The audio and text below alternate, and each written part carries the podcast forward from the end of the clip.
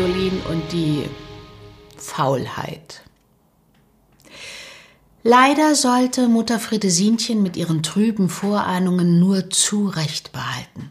Als die beiden wieder einmal des Nachts die Wohnung der Schwester besuchten, fanden sie die tennenglatten Eingänge zerstört von Hundespuren. Überall trafen sie auf den hässlichen Geruch dieser bösen Tiere. Die schönen Mooswände der Höhle waren im Kampfe zerrissen und zerstört.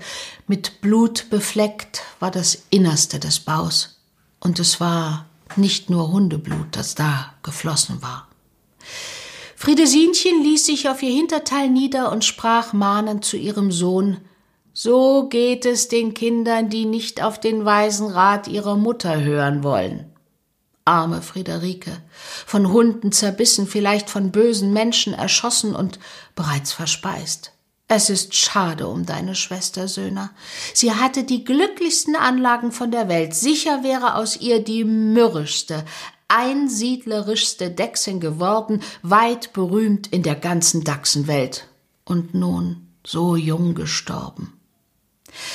Friedesinchen schnappte sich schnell einen großen Laufkäfer, der vorwitzig gerade vor ihrer Nase vorbeimarschieren wollte, und fuhr also fort Du bist mir jetzt von meinen vielen, vielen als einziges Kind verblieben. Ich erwarte von dir, dass du deinem Vater Frieda und mir Ehre machst. Fridolin.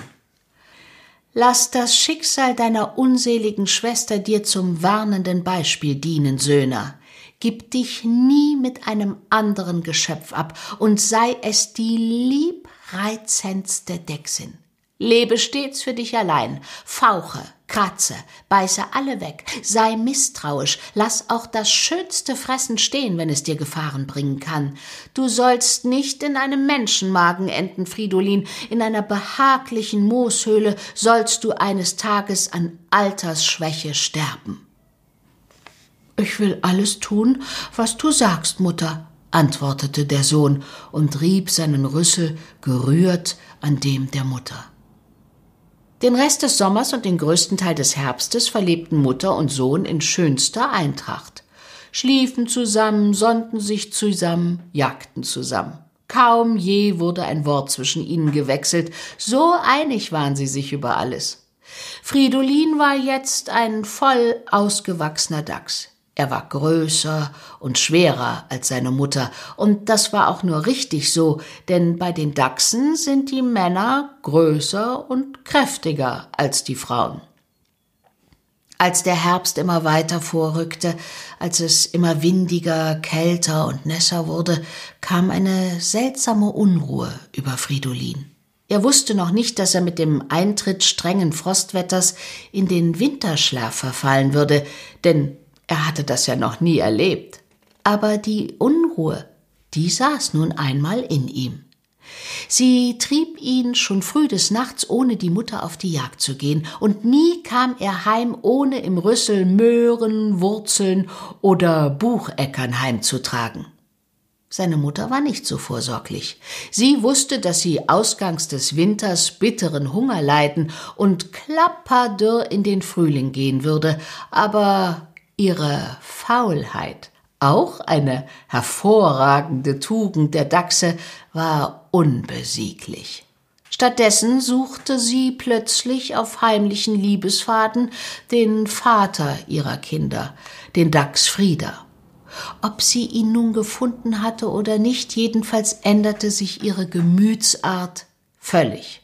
Sie war nicht länger mehr liebevoll zu dem Sohn, auf jede Weise zeigte sie ihm, wie überflüssig und wie störend er in der Wohnung war.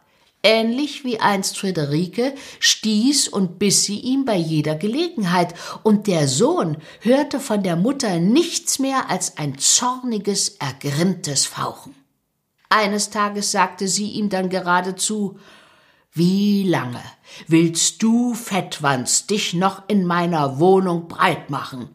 Viel zu lange habe ich dich schon erduldet. Der Winter steht vor der Tür. Glaubst du vielleicht, ich will ihn mit dir gemeinsam in meiner Mooshöhle verbringen, wo du mit deiner Speckschwarte schon jetzt zu viel Raum beanspruchst? Marsch, fort mit dir, troll dich, Fridolin.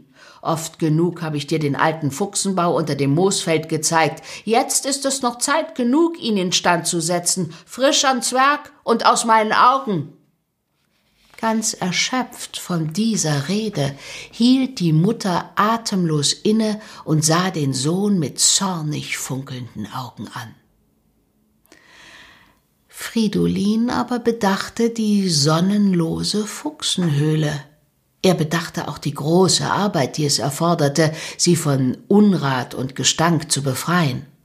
Er bedachte ferner die Vorräte, die er in diesen Bau selbst eingetragen hatte, und schließlich dachte er daran, dass er ja größer und stärker war als seine Mutter.